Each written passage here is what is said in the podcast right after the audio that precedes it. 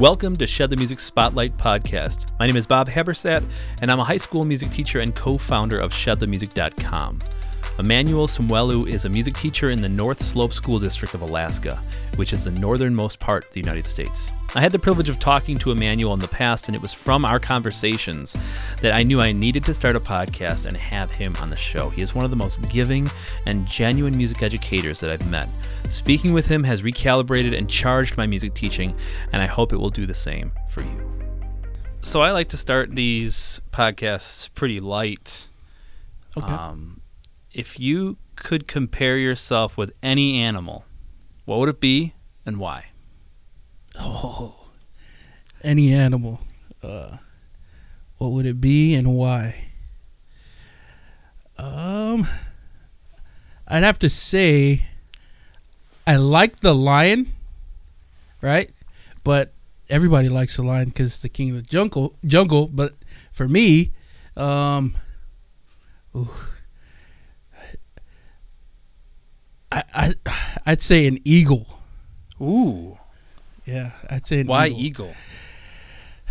Uh, because I wish I can fly. No, um, an eagle because uh, I feel like I'm I observe a lot, um, uh, from afar, and Yeah. uh, wh- when I really see something that I like or a passion or something, then I kind of focus in on that and uh, really uh, take a leap at it, if you know what I mean. But I, I do a lot of uh, observing. Does that make sense? I don't know if that's a good answer, Yeah. but no, that's that's that's an amazing skill to have, and I I feel Yeah. like it's so easy to get focused into what you think is important, or just what you just w- into what you're thinking that it's hard to Mhm. observe, and it's Mhm. hard to see bigger picture, and it's hard to be Mhm. flying overhead because it Mhm. feels like I don't know. Do you do you Star Wars at all? a little bit, not too much. A little bit. I'm, I'm sure you know like Obi Wan. Obi the like the Death Star, you know, Mm-hmm. there you can like fly over the Death Star, but then like Okay. there's a scene where the X-wings are going through the through the canyons of the Death Star, and all you see is like the like the phasers, like pew pew pew pew, and like the, the like the you know communications tower, and you don't see big picture, and it's so hard. Like, all right, I gotta land this this Mm. like thing right in there, but you can't see Yeah. what's around you, and I feel like a lot of the time I'm in a Death Star trench Ooh. but to be able to like zoom out and just like like fly above and i think that no that's that's a that's a beautiful answer uh, thank you emmanuel for coming on the podcast Thanks for having me. It's a privilege and honor. Um, I, I, I'd like this. I'd like to think I have something to offer, but um, thanks for having me. yeah man you do you definitely do um, so what what kind of i know you make your own music you're a producer what kind of music what, what do you what do you dig what are you listening to what are you making super small scale, man. Like uh, you know, local stuff, um, especially with just uh, you know, uh, other artists here in town. But um, uh, really small scale. But if I had to create music, I'm more on the, you know, I'm digging the lo-fi stuff, right? But um, uh, a lot of, a lot of the R&B area is uh what I like. If not that, then more because I grew up in the church scene, uh, more of a you know that uh, um, that worship type of music. So that Yeah. mixture of R and B, worship, but then you know hip hop is always infused in a lot of what I uh, listened to growing up. So um, yeah, What was like? Uh, What was the last thing you listened to, and you're like, "Oh man, this is like killer." It this is kind. of, It's not even the genre I just mentioned, but Zedd he made a song um, with I can't think of it off, off the top of my head, and I'm using my camera for the above shot on the piano or my phone. Uh, but uh, yeah, Zedd made a song, um, and it just like whoa. Anything he does th- to capture that whole production thing, and it's just amazing to me. But yeah, uh, Zedd has been at the top of the list like recently, recently. Yep. I need to listen to Zedd. Yeah, he he has that computerized sound. I know it's not for everybody, but um, just enough of it, right, is like perfect for me. So you have, I mean, if you can't see, you can't see because you're listening to a podcast, but I'm looking at um, Emmanuel, Eman, um, and he's got like a really slick, like setup. I see the Rode NT1A, and there's all this like animations going beyond him. He's being behind him. He's got like all these this text and stuff. Could you just give me?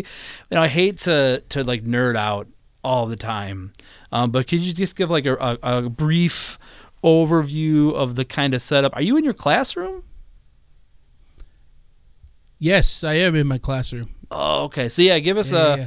a brief, like just kind of walk through a cribs, like what what's what's in your what's in the studio over there.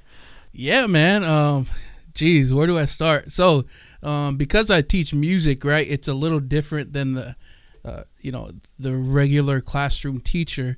But I have my uh, my microphone here, like you mentioned, the Rode NT1A, uh, and it's going uh, into my uh, Studio Live AR8 a PreSonus mixer, and what I use that for is all the inputs. So the music is going in there from my iPad, which from Spotify. Um, I'm using this microphone is going into that. Uh, my guitar cable, so I could just grab my guitar, hook it right up, and I don't have to change a thing. It's already there. Unmute it, um, and yeah, even the piano.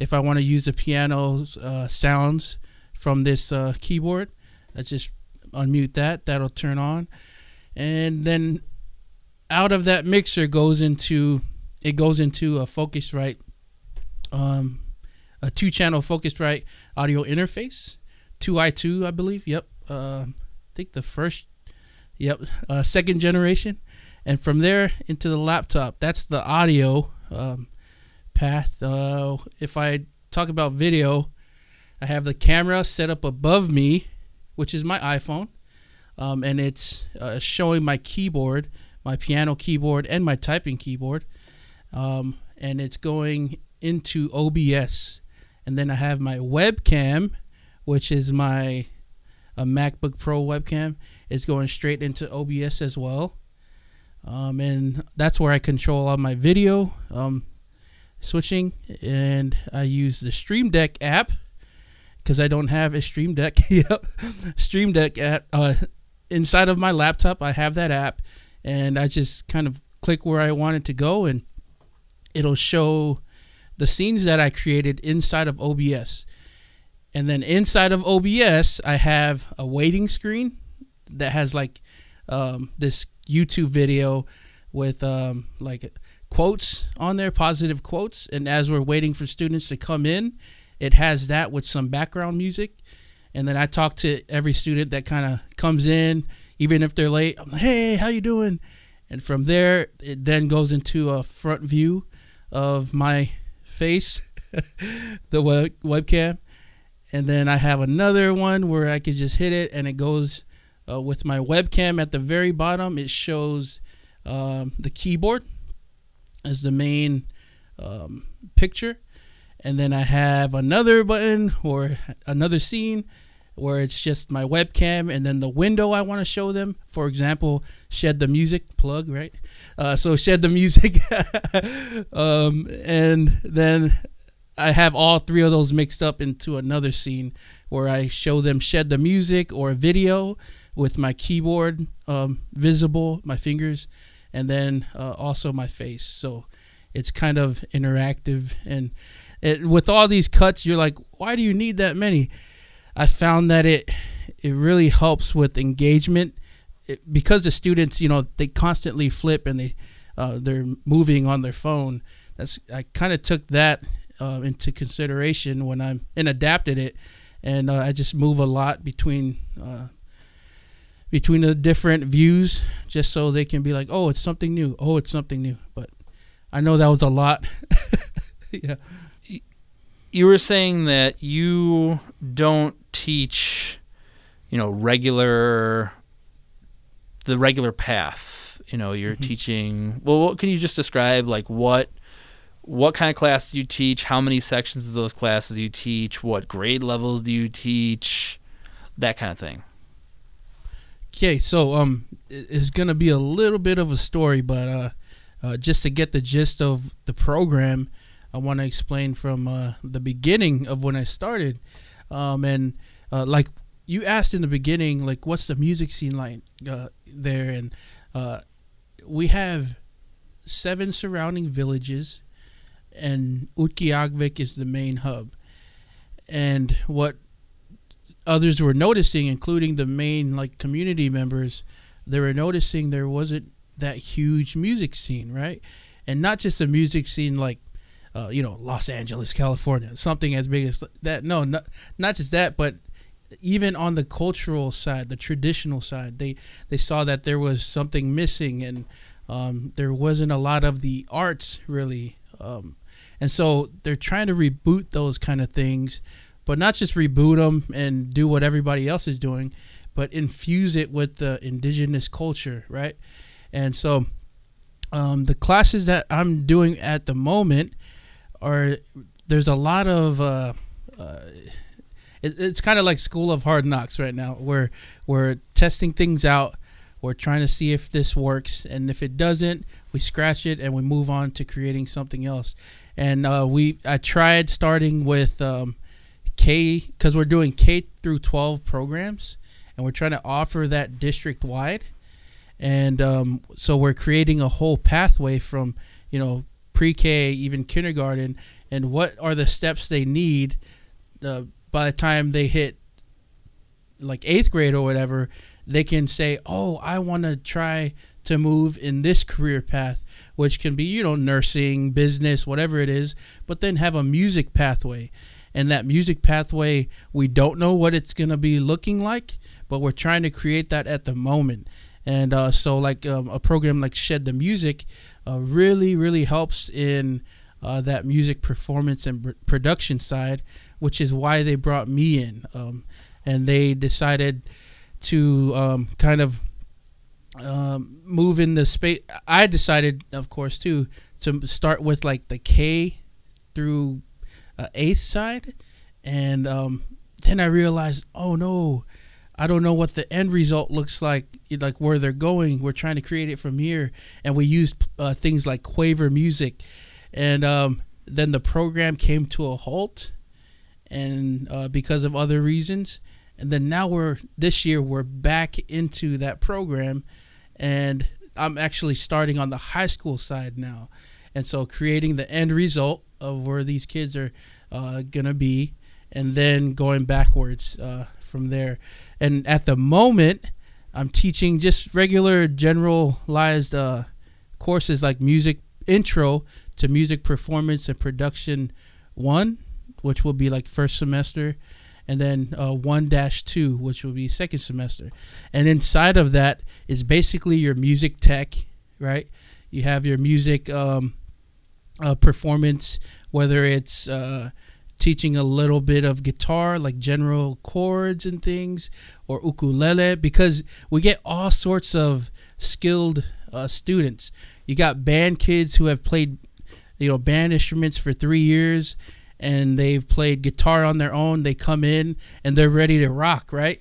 And then you have other students who are coming in and uh, just just holding a steady beat is really uh, difficult for them. And uh, so, because this is the very beginning of the program, you you have to do that, and you have to bring exposure.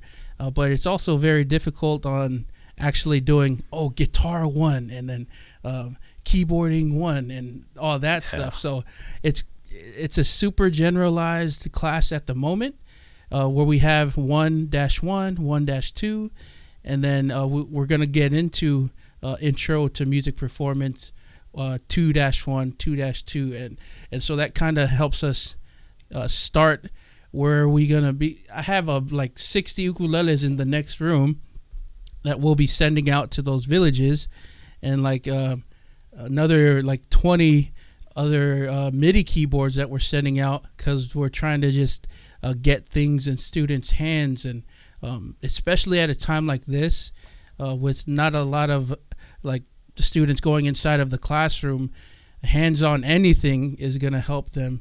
It's not the perfect solution at the moment, but uh, that's where we are at the moment.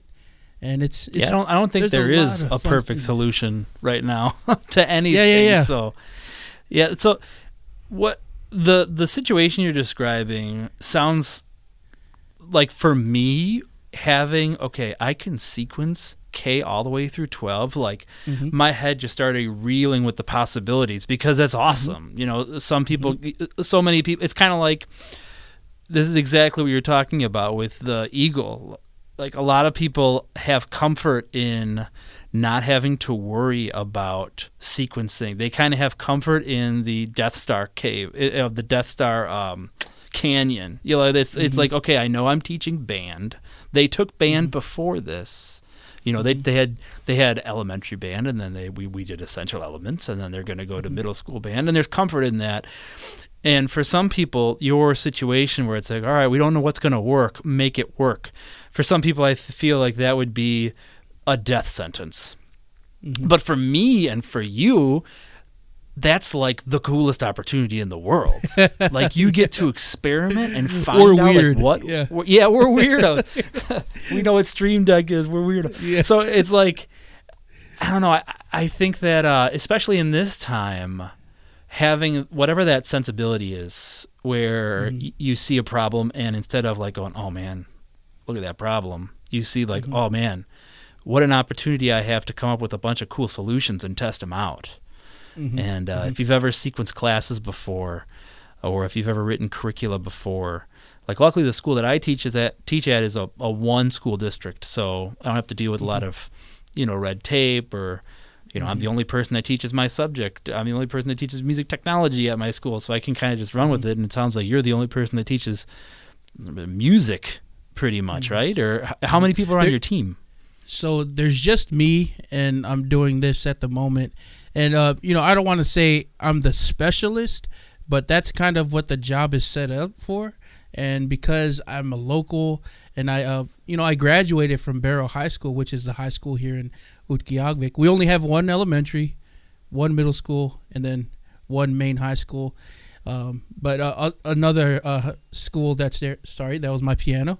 Another school here too for uh, an alternative school here. But um, yeah, like I said, um, when I, I I lost track. I tried to save it, but I couldn't. uh, we were on schools. Oh, Uh, you went. You're local.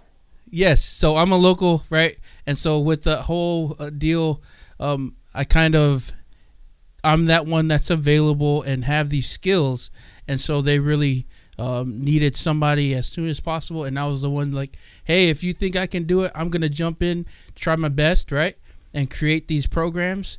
And until you tell me stop, we don't need you anymore. I'm gonna keep going. And it's I'm kind of just that person who let's find a solution and um, let's see if uh, the it most important for me. Let's see if it engages the students and actually means something to them. Um, but uh, yeah, that's where we are right now. The program is um, is thriving. It's it's actually moving a lot. Like I'm only doing that one uh, class right at the moment.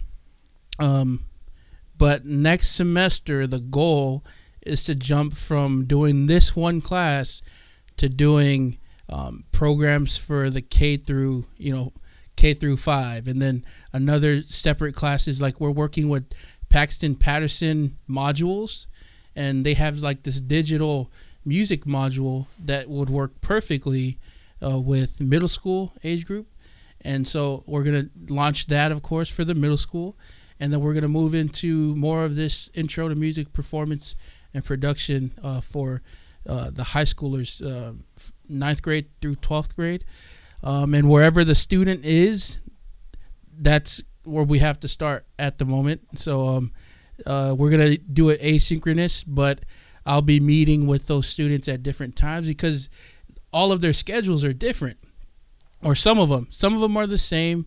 Some schools are are different, but whatever their schedule is, whatever their um, like uh, their periods, right? It won't align all the time. and we tried that.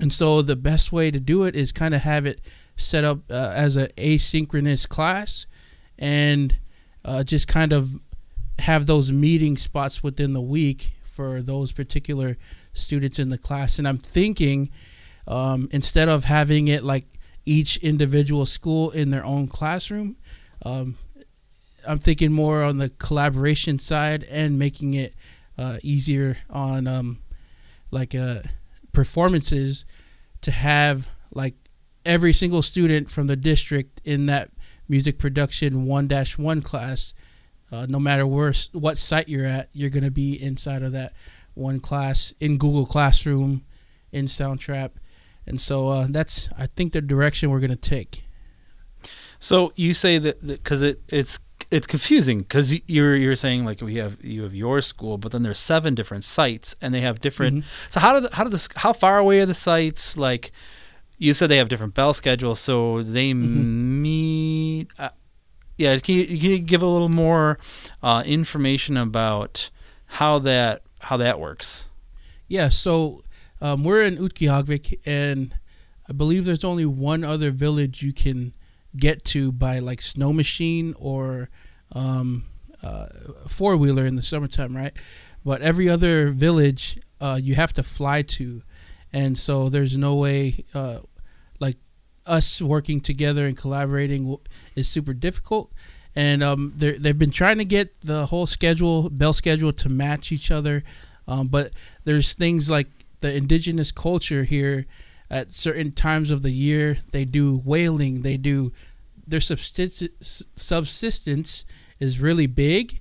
And in those different areas like hundreds of miles away uh, they have uh, different hunting schedules right and so that is huge and like certain parts of the year you'll like see some students not come to school like a entire school it's kind of focused more on that hunting hunting tradition, and uh, and that's perfectly fine.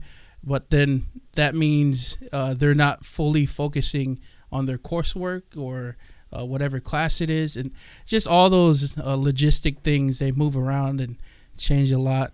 I don't know if I'm making sense, but yeah. So so even even with with not COVID, you mm-hmm. teach asynchronously and remotely. Yes. So before okay. COVID happened, uh, we I was trying to do the whole scheduling. Uh, this class meets with me at this time, no matter what site.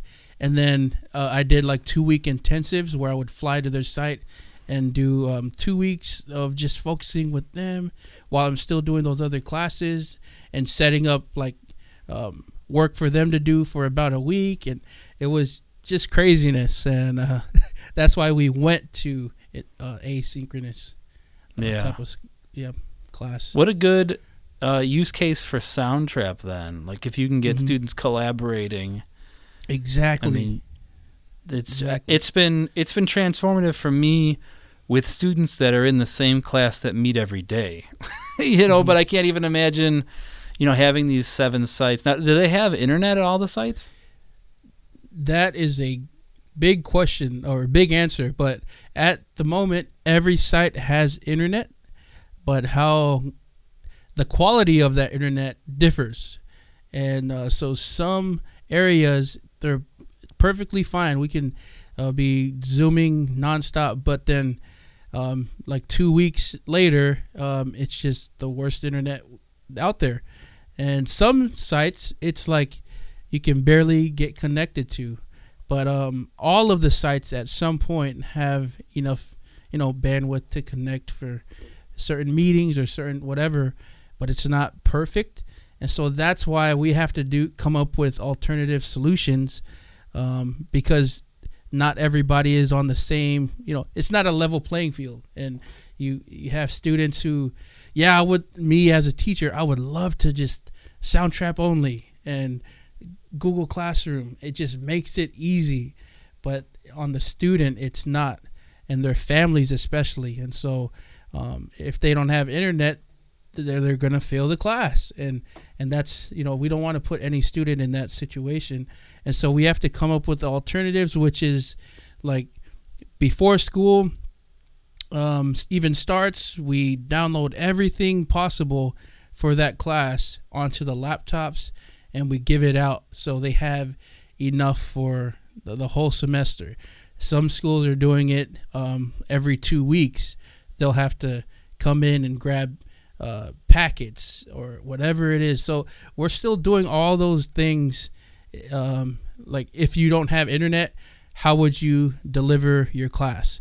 We're doing all of those things. The, the district is doing like Hobson Middle School here in town, um, Barrow High School here in town. They're they're having to do those alternatives as their uh, yeah method of teaching their class. But you're doing that while also teaching people that do have internet. Cause it, Yeah, we everyone. I mean, if you like look on the online forums for music educators, like the Facebook groups and whatever, people, you know, it's easy to complain. It's it's it feels good sometimes to let people know, like, man, this is this mm-hmm. is hard. But like, if you even if you have students, even if your entire population of your class doesn't have internet, like you have to deal with the, um, the whole mix. And then you have such a big heart. Like when we logged in, it's 5:30 p.m. over there, and you said like, "Oh, I just got done with the class." You were doing like an after-school remediation class for kids that were failing. Like that's that's insane. Like what you're doing is so cool. So how how do what what is what what solutions have you found for students that don't have internet? So you say you load it onto laptops, and then when you say you hand it out, it's not like they come to the gym, like they don't come to, you know, the the come to the main entrance and we'll just pass it out. You how does that how does that work? How does the passing out of the computers work? Yep. And then what what are you giving them? so um, at the beginning of this semester, I'm not gonna say every, you know, I have the solution for it all, but um, you know, I did. I was I was a teacher that felt like I'm gonna fail as I'm gonna fail as an educator this year. You know, at the beginning of the school year, I had that same thought, um, and so the I just what is the what is the solution that'll like what what's the first step? Kind of just what's the next step uh, to creating some kind of normality, right? And so I, I decided I'm just gonna download GarageBand on their laptops, and we'll go from there. At least they'll have GarageBand, and they can do virtual instruments uh, using their typing keyboard, and at least we can start there because we don't have an instrument for every student. Um, and uh, you know, I, I I heard that there was like a 30 person waiting list for the class. And i'm like oh no. Like i only have like 10 seats i usually ha- uh, do for each class and so at the beginning of the semester down it's just as easy as downloading garageband.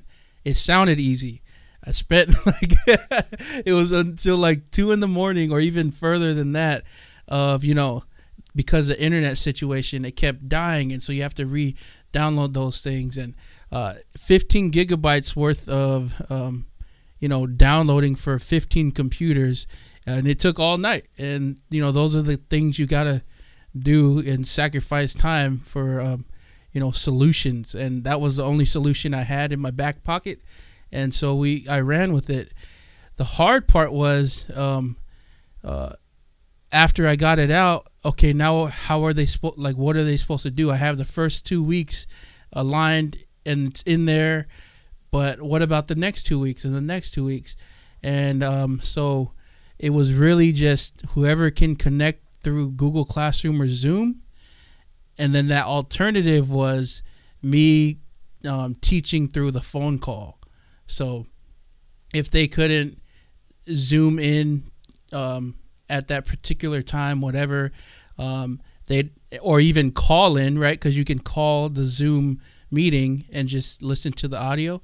Um, I'd have to set up other times outside of class, which is what you were talking about, um, to sit there and like for an hour, just step by step. You see that green thing? Yeah, that with the triangle, and you're speaking through the phone to really um, uh, get them to find whatever icon or uh, whatever button to press, and that's just that's just what I was doing up until like right now. I just even today, a uh, student uh, needed to catch up, and so they don't have internet and they're stuck at home uh, because we're in a red situation in Utqiagvik, and for our school district, green means everybody can come to school, full schedule, uh, full attendance, right? And then yellow, half and half, the whole A B situation. I think a lot of schools in uh, the nation are doing that. And then um, the uh, red is nobody coming to school except you know the teachers, and we teach virtually um, every day, every class, and so uh, that's the only kind of solution at the moment, besides um, paper packets. And I tried the paper packet paper packet uh, method last semester when March hit, but uh, man, I yeah I can't do paper packet for um, uh, music production and performance. No, it's super like only music theory. That's the only thing you're doing. Like yeah. there's nothing else really. And I was like, no. So um, yeah. And no matter what you do, a paper packet is a paper packet. I mean, you could be the world's best paper packet maker, you know, and it's yeah. still like I wouldn't want. Oh my god, I would. Could I can't. I always try to yeah. imagine myself in this situation. Like, what would, what would my super scatterbrained adolescent mind be able to do during this time? And I would mm-hmm. see a paper packet and then I would be playing video games. I'd be like, "Oh, that's that's paper packet that I could do after doing this video game," and then I'd be yeah. playing my Counter Strike or whatever, and then I'd be yeah, like, "Oh, look yeah. at that paper packet still over there. Let me have some Cheetos." Um, so you, yeah, you're you're doing some some awesome stuff, and, and appreciate it. The man. thought, like, if if if you had if you were to tell any teacher, and, and, the cool thing is you're coming up with these solutions, and then you're, you know, you're saying, all right, I'm gonna, you know, it's not working. I gotta call them, and I'm gonna walk them through. I'm gonna tell them where that green triangle is. If you mm-hmm. were to tell most music teachers right now, like, hey, you have to individually call and give one hour lessons to your students, they'd be like, and and you're gonna double my pay, right? Like that's that. Mm-hmm. I feel like that's sometimes the the mindset that the other educators are in. But I mean, just this. Now, is that like the mindset of? Because you said you grew up in. Mm-hmm. Were you always around Barrow? or so I was born and raised in Anchorage, Alaska, um, which is you know that's the main city, main hub for all of Alaska. Even though it's not the capital, which is Juneau, um, Anchorage is the main place everybody goes to. That's the big city, uh, for say. So um, I grew up there up until my sophomore year of high school. Um, went to Bartlett High School, and then moved here uh, for my junior year and um, you know, so I was like transitioning into the community, and I thought it was gonna be you know the worst thing ever. But then when you get to know the people and the community, um, now I call this place home, um, yeah. and that same kind of um, fighting spirit, if you know what I mean, they have that here, and they uh, when they counter a problem, it's with the community that they solve it and yeah, they they have some um, you know back and forth, you know, political stuff and you know arguments, but it's because they're so passionate about making things work uh, for their kids, for their students, and the future generation is huge. Like um, that's like first priority when everybody's talking about you know even the top dogs for um, the corporations all they're constantly talking about is the future generation and um, which is kind of what I feed off of is, yeah. man, they think it's important. So, you know, me as an educator, how can I help that? Uh, sometimes, you know, little things in the educational world might, uh, you know, block that sometimes, and you get frustrated because of all the stuff that goes on. But, um, yeah, just to be honest, I didn't think I'd be a teacher. Um, I thought I was just going to be this awesome uh, producer guy. that didn't work out, but um, yeah. So now I'm doing this, and I'm working with students, and uh, and I love it. And like I said, I'm just gonna keep trying to find solutions, no matter uh, what the problem is. And uh, some solutions have made people happy, and some solutions have, uh, you know, let's not do that one. yeah, yeah. So I, wrote, I wrote in I wrote in giant capital letters on my notes here the word grit. You mm. know, it's it's a term that has you know be, become almost the new buzzword in ed. Mm-hmm. You know, so we have to teach students grit, mm-hmm. and from what you're saying, that's that's it. You know, you have they have that drive, they have that passion, mm-hmm. and then when you were saying that even corporations are always about the the next generation. It, it, feels like I know that a lot of corporations say that just to save face and be like, yeah, we're looking out for our next generation. But it, it sounds like from what you're describing, they they actually mean it, mm-hmm. and and that's that's a that's a beautiful thing. Uh, that I don't know. I feel so. What do you feel like you are part of that culture now? If I because you you said uh, Inupiaq, and then I heard mm-hmm. you at the beginning. You you were about to say Eskimo. Is that like a derogatory term? yeah, you caught that. So um, uh, I actually didn't get this from a an adult. I got it from a student, and um, I said. Uh, I, in one of my classes, I, I said the word the name. They say the name, but the word Eskimo, and then they looked at me like I was crazy, and I was like, um, and that that and it felt weird coming out because I've never really used it. Um, and then they they were like, "What's Eskimo?" And then I said, "You know, like natives, like Eskimo's not in our language." And so I, they taught me like that's not even a, a native word, an Inupiaq word.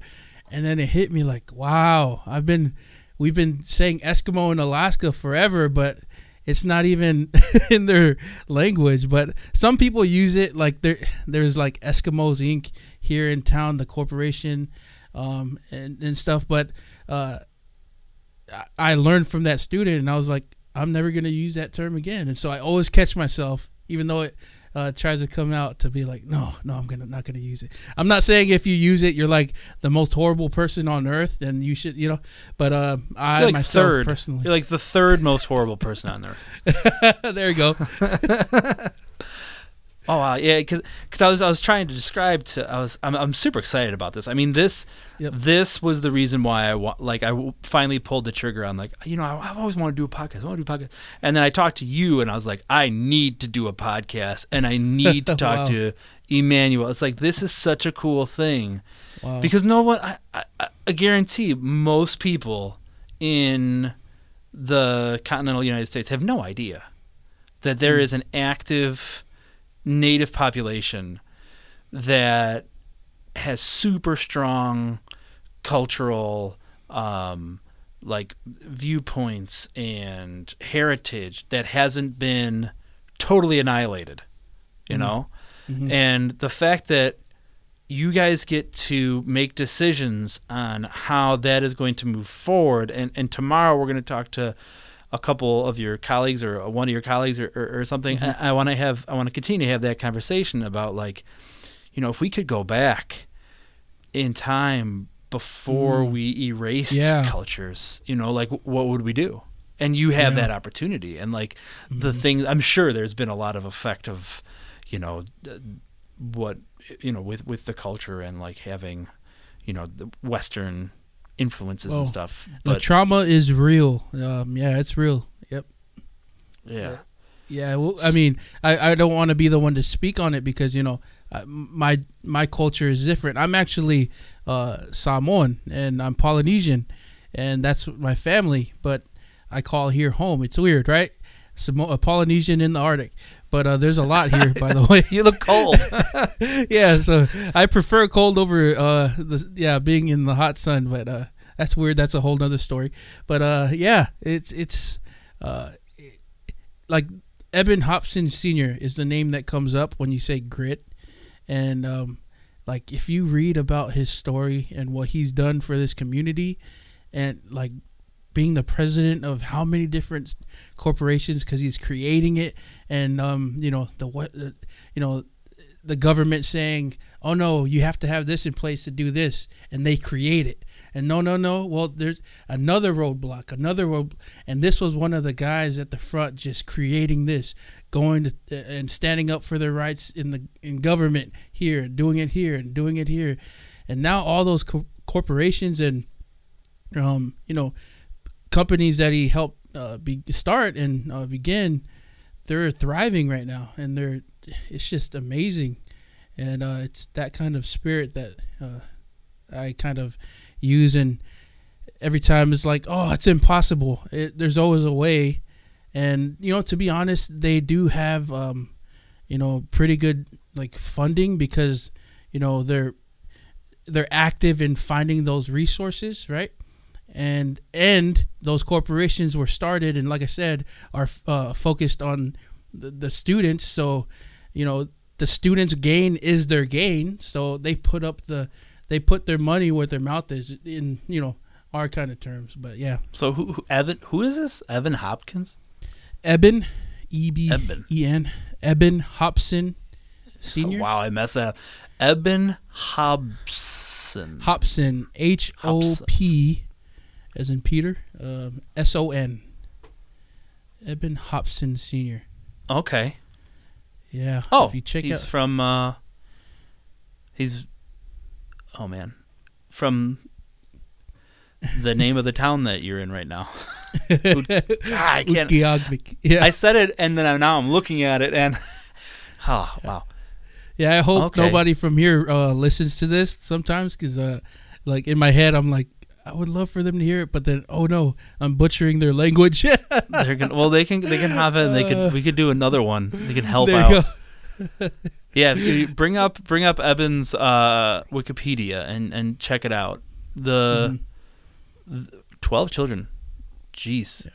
Uh, yeah so yeah. like the definition of grit. Yeah, I'm gonna have to dig more into this guy there is a huge opportunity for like some mentorship.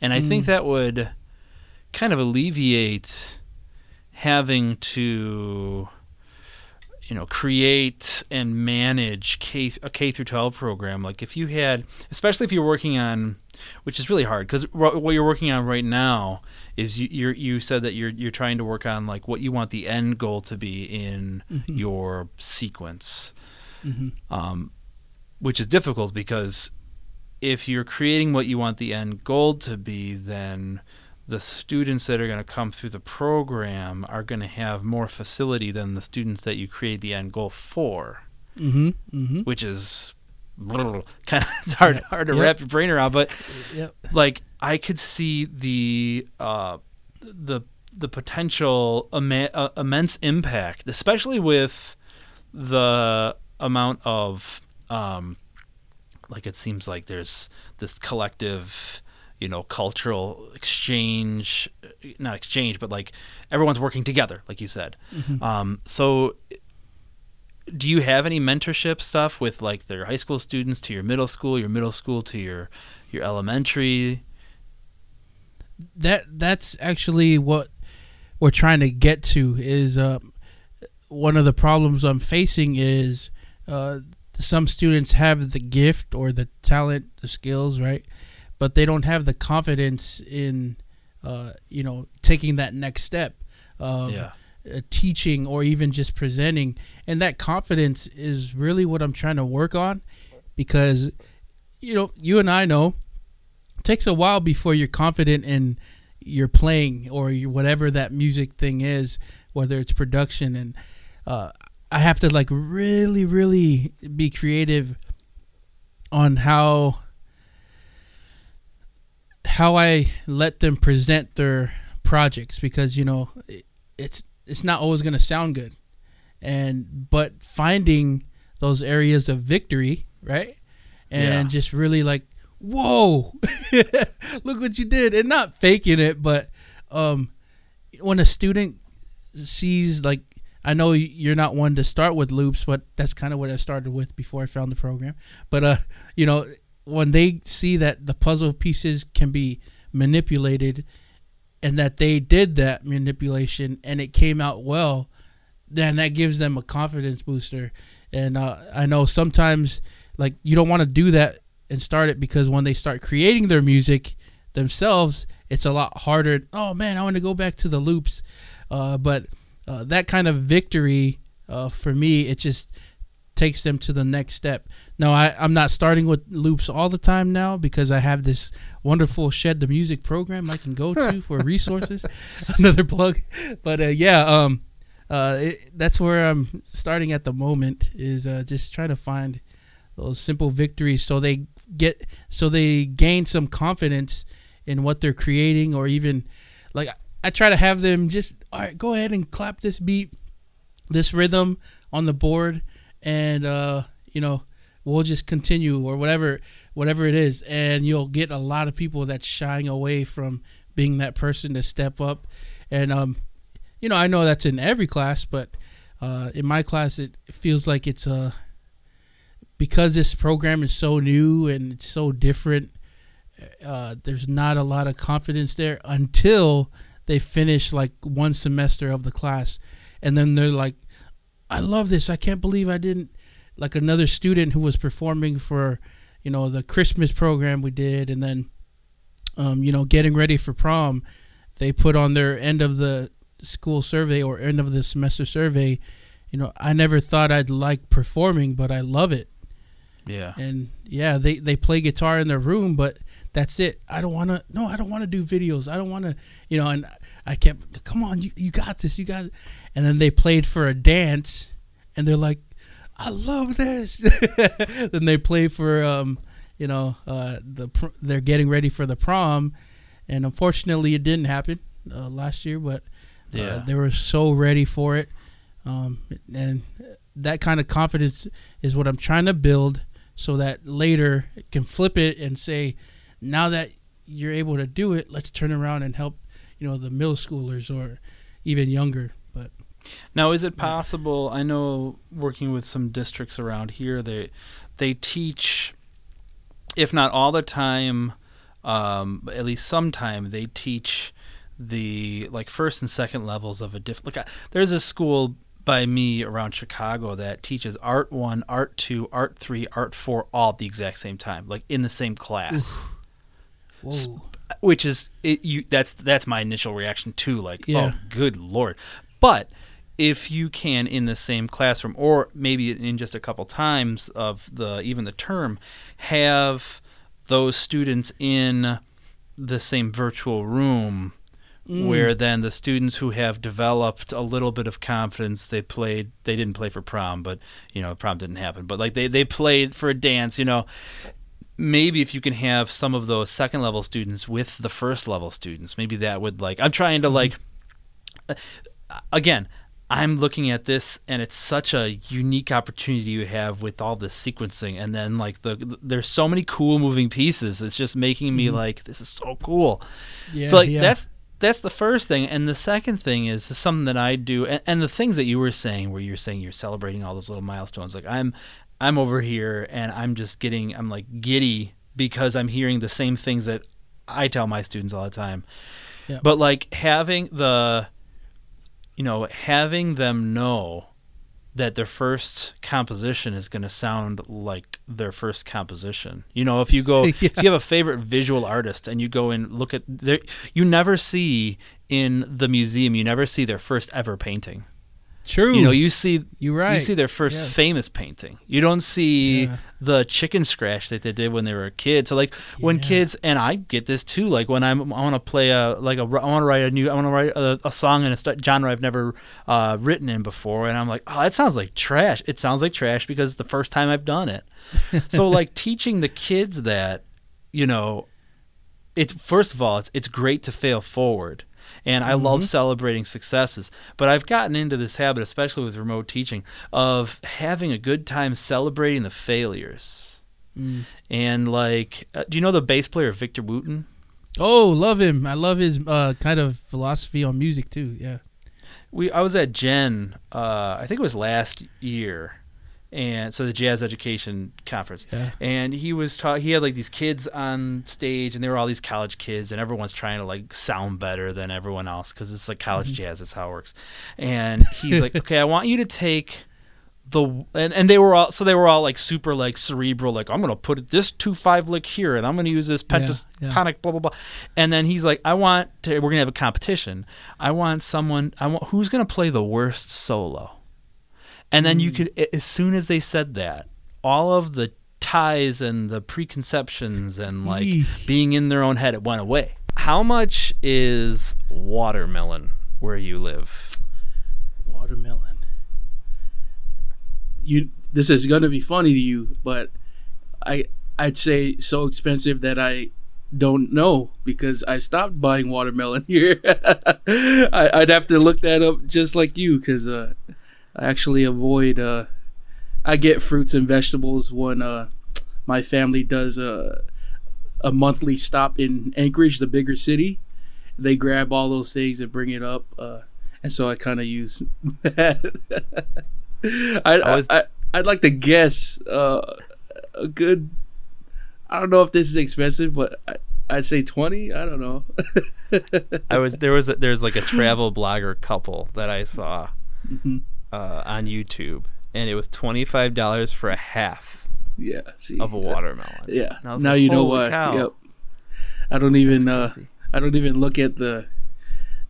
I don't look at fruits and vegetables and things here the same.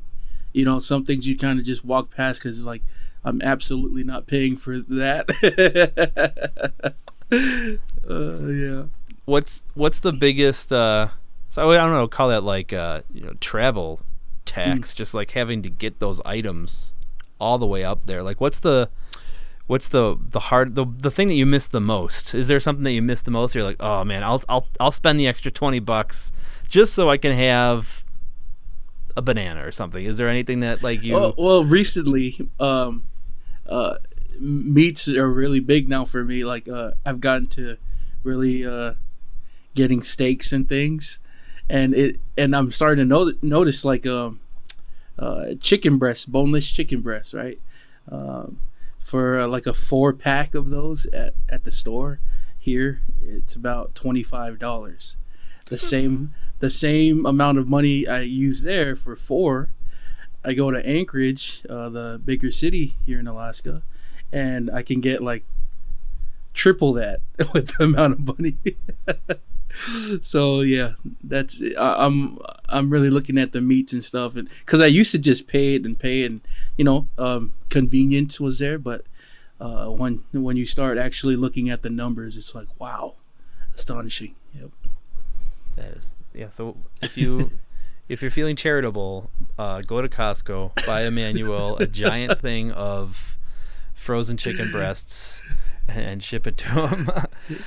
so can you describe the student population at your school? at one of the schools I'm working with, uh, Barrow High School, um, I'd say about uh, between 350 to 400 students. Uh, is what is the last time I checked. And then um, of those 350 to 400, how many are like native to? You're gonna have to help me again. U- Ugelsvik? Utqiagvik, yeah. Oh wow, Ukiagvik. Ukiagvik. Uh, Yeah, that's wow. Ukiagvik. How many are native to Ukiagvik? Man, I'd say uh, more than 50%. And then how how is like modern music? Because that's that's a huge, you know, uh, number. That ratio is huge. That's the majority of, you know, almost the majority of your students are native to the land, and um, It's even higher in seem- the villages. So, sorry to interrupt, interrupt, but I work No, with some cool, yeah. villages, but it's even the percentage is even higher in the village. Um, like Nuiqsut, one of the classes I have there, um, it's all the Inupiaq students in that class. So and like how is what how do you balance teaching modern music to that population when they have a rich cultural heritage like do they have their own music hmm Yep, it's uh, strong here. Um, a lot of it is uh, sung and uh, played by uh, uh, the elders in the older generation, uh, adults. Um, I'd say my generation. There's a lot, lot of folks men that I know that are like leading the dance crews and the, the singing groups. So yeah, it's it's strong here. And if we wanted to check out like some singing and dancing, is there like mm-hmm. any links that you could provide or examples of anybody who or any artists that yeah uh, so um from what i know uh there's uh the best songs that i would say to check out uh comes from a gathering that they have uh i believe every two years called Kivgiq and Kivgiq is uh, uh the messenger feast where like all of the villages come to one place mainly Utqiagvik because it has like there's more here uh, to do and uh, bigger space, more um, housing, right? So this is kind of the hub for those villages, and so they would come here and they would all sing and dance here, and so you kind of get uh, the best of all of the singing and dancing in one spot, and that's pretty cool to check out. Kivgiq, um, I, I believe if I spell it right, it, it should be K I V V I A Q. I have to double check, but yeah, Kivgiq should be somewhere there in YouTube. A lot of different uh, years going back um, in like the early 2000s or even uh, further back there. But then also like 2014 or 15 is one of the ones that I watched just recently. So yeah. And is is there a big difference between um, like the different villages that they have, you know, different songs that are specific to their village? Is the music um, more because I mean, like I listen to music for different mm-hmm. reasons. Like when I was in high school, I would get like super moody and turn on like mm-hmm. Depeche Mode, and or I get like mm-hmm. super happy and I turn on Daft Punk or something. Like what what is the the role of music in the in Yup'ik uh, culture? Um, I'm still learning um, that right now and trying to you know um, ask questions. But what I do know is it's big on uh, storytelling and pride, pride in culture and itself. Because music, the music they sing, is like one in their um, the music they sing is one in their language and one with their spirituality. So all of that is kind of um, is what you get when you listen to their music. And so whenever you hear drumming and singing and da- and dancing and you see dancing uh, for this culture, it's a sense of pride. Like uh, we still we're still here, we're still strong, we're still um, uh, you know we're still pushing forward and uh, that's what that's the sense you get. And so when I, I believe when uh, some folks listen to their songs or go to their songs, it uplifts them because they uh, number one connect spiritually to the music, but number two it connects them to like uh, their ancestors because the story that's being told in that song or dance, whatever. So that's such a beautiful thing mm-hmm. that they have, and it, it's so it's it's amazing that you know the first thing that you said is you're trying to you're still trying to figure out you're trying to listen and mm-hmm. i think that's that's a, a really important lesson for anybody is like when you're dealing with a culture that you're not 100% familiar with it's listening and being mm-hmm. open so how do you how do you ha- okay so you have that on one end one pole and then you're also trying to teach them like all right here's how to lay down a dope trap beat like how do you balance those two when you're when you're teaching your students man um, that that has been uh it's been a learning lesson every single day because when i first started it was like oh man i have so many ideas on how i can help right? How i can do it and how i can uh, just show them this. But then i started learning um, that's not what they're looking for the students and stuff. And uh, like you said the hearing part and listening uh, I, i've it's not to some people it's not best practice to do what i do a lot of the time and a lot of a lot of the time i engage i try to engage their interest now um, is what i do or if not if they don't have an interest right i try to help develop an interest, right? Um, so not forcing anybody in any corner because I did that. I did the whole, hey, look at this is how you create the dope beat and da da da da da. And then you have some of those students who will connect and be like, this is cool, but um, uh, you see them start to fall off, like the interest goes away because it wasn't their interest in the first place, right? It was just here's this cool thing that you're showing me, but it's not mine. It's not personally what I want to do or say or how I feel and so I started just gathering um, their interest. And that that's a little hard because, um, well, let me go back.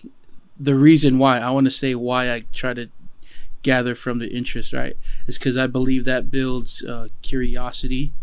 Um, right when they start, like, oh, that's something that's interesting. They they start to get curious, and uh, from that curiosity, I, I believe curiosity in a safe place, safe environment uh, like with somebody guiding them is is good, and because that brings questions. Questions then bring birth answers, right? And those answers, facts, and those facts, a decision. Like, and that is one of the biggest things that I was dealing with, is that um, some some of the students, uh, especially the ones here uh, that are birthed here, and this is their land. Um, it was never their decision to do something uh, like that project or whatever. And if it's not their decision, uh, that that that kind of sense of pride in who they are is like I'm not gonna do it. And um, and that's what I had to learn was, oh, if if that's what I'm getting back, um, them as learners, uh, they they don't always know what they want or need and, and so us as teachers we're supposed to be the professionals in my eyes and i feel like when i when i meet that resistance a lot of times it's uh oh okay so how can i then shift again and pivot again there's a lot of pivoting going on but i think that's the job here is uh, uh how can we pivot and and then find that oh moment and uh, I have found some of those moments with some of these students, and it's been uh, it's been pretty awesome to see the effects of that. But I don't know if that answers the question that you asked, but um, there was there was a quote in there. You were like fostering curiosity. Yeah. Creates questions, and then questions creates, and then I trailed off. I'm gonna have to listen back to that. It was amazing, mm. um, and that's something that you know it's it's very true to your situation, but I think it's true to everybody's situation uh, teaching situations. It's like you get these kids that have never engaged. Let's say you teach like jazz band, they've never engaged in jazz, but like yeah. maybe they like um, J. Cole, and if they like mm-hmm. J. Cole, maybe they like this other artist. Maybe they like mm-hmm. Robert Glasper, and then you can kind of like steer them.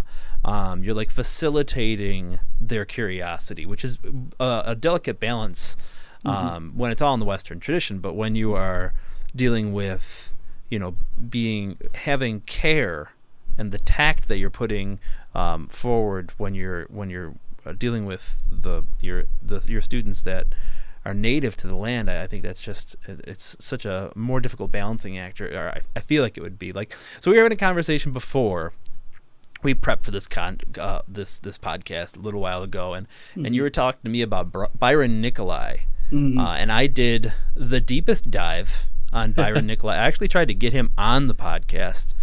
Um, I might have been too annoying. I like just went hard and I, was, I like all the social media.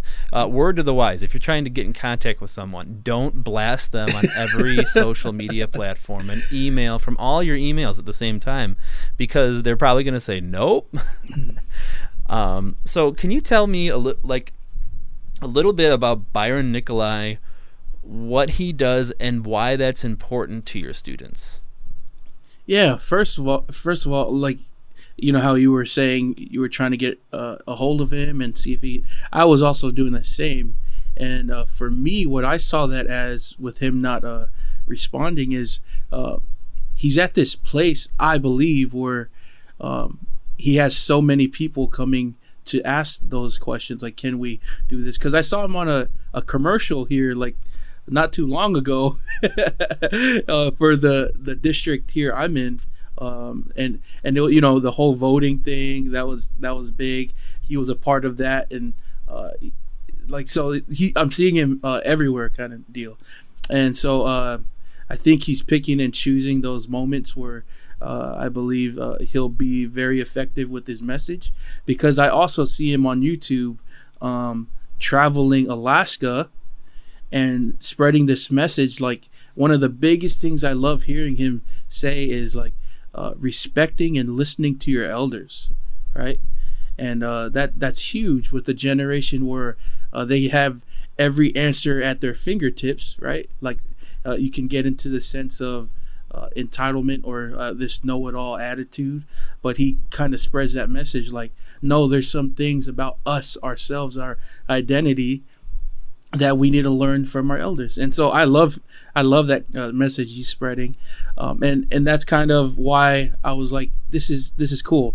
This guy not only can do the production stuff, he can perform raps or songs in his language, um, but he also has that positive message, and so that's what I uh, love that he brings to my students and why I want to like, hey, check this guy out because I want them that same deep dive that you went into. I want them to do that for themselves and see, huh? I I I see what this guy is doing. He's using loop stations, uh, you know, equipment like that, and I'm like, whoa, he, he's on the ball, man. So that's really why I wanted, uh, I want to showcase his work to uh, my classes. Yep. So he, um, I'm sure everyone is typing in his name right now because you should. you should check him out. Um, but he is, he's not from your neck of the woods, right? He's a, a different, like a, um, is it a different language? I believe he's Yupik. Yep, uh, different Yupik. culture, okay. language, everything. Yep.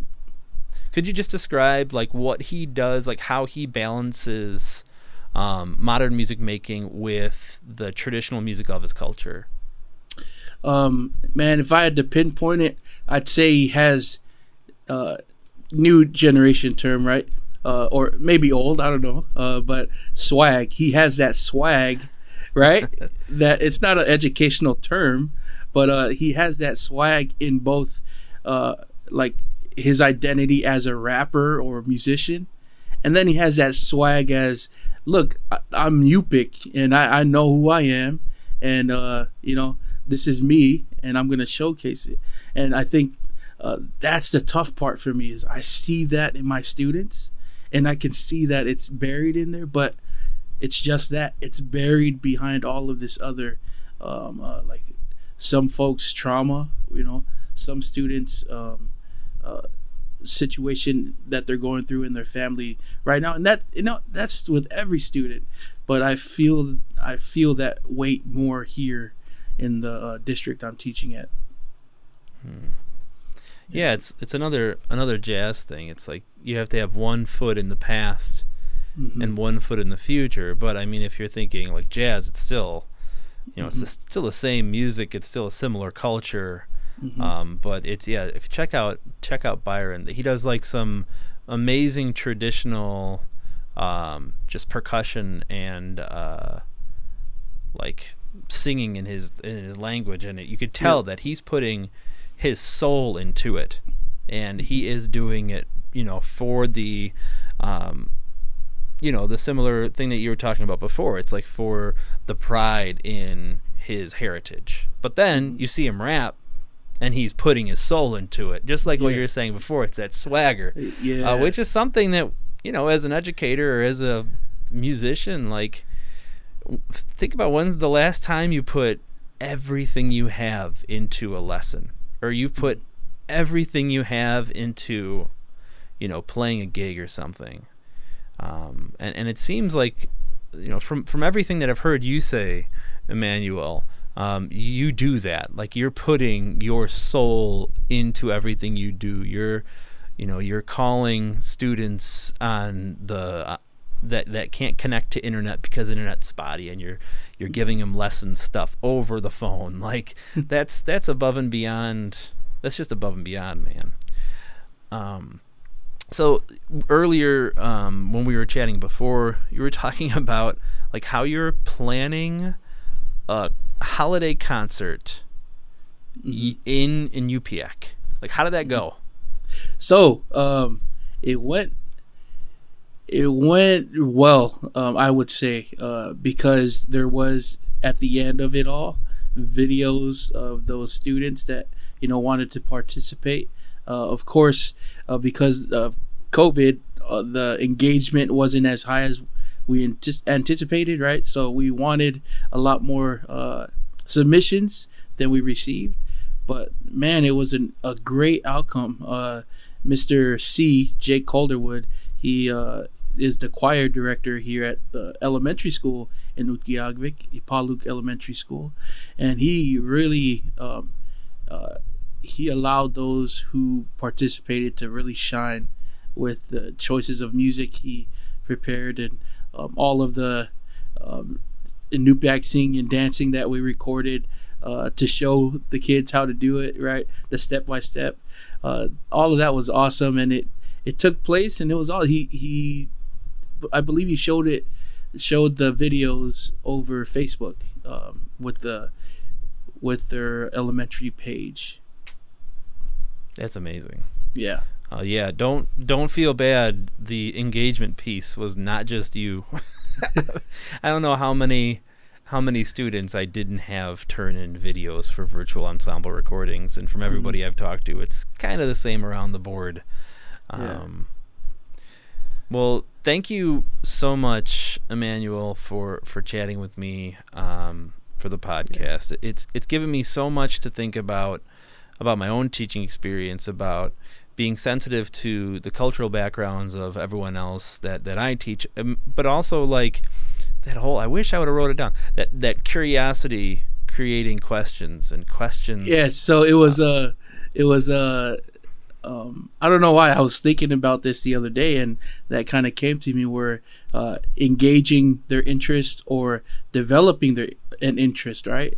And that yeah. comes uh, that starts with, I believe, uh, you know whatever interest they have it'll create create curios- uh, curiosity i'm so, sorry about that so curiosity and then curiosity births questions questions birth um, answers answers facts and then facts decisions right because now i know this looks like this and um, oh i actually don't want to sing can i do a podcast well that involves production as well and so we move in that direction. Or um, I don't like singing, but is that an ukulele? And so uh, okay, let's start down that path. It does it does create a lot of um, juggling. It's like this juggling uh, uh, thing that I have going on with my uh, you know lessons because you create something that you feel like is man this is the best lesson I'm ever going to create. And then you go into class and it's like oh no we got to juggle again and we got to shift again. And it's like i got to keep smiling to myself and laughing because if not it could get overwhelming. I could be like oh no i got to create another google classroom assignment that's different again for this. But I, i'm glad in that uh, my uh, administration is actually they're not pouring like 40 50 kids into the the classes right so it's it's uh, it's manageable at the moment so well, thank you again. Yeah, if you couldn't see, he's like the smiliest, happiest face I've seen on Zoom in a long time. Uh, you can tell that you know he's he's living, he's he's practicing what he's preaching. Once again, thank you so much, Emmanuel. Thank you, man. Uh, great opportunity. Thanks.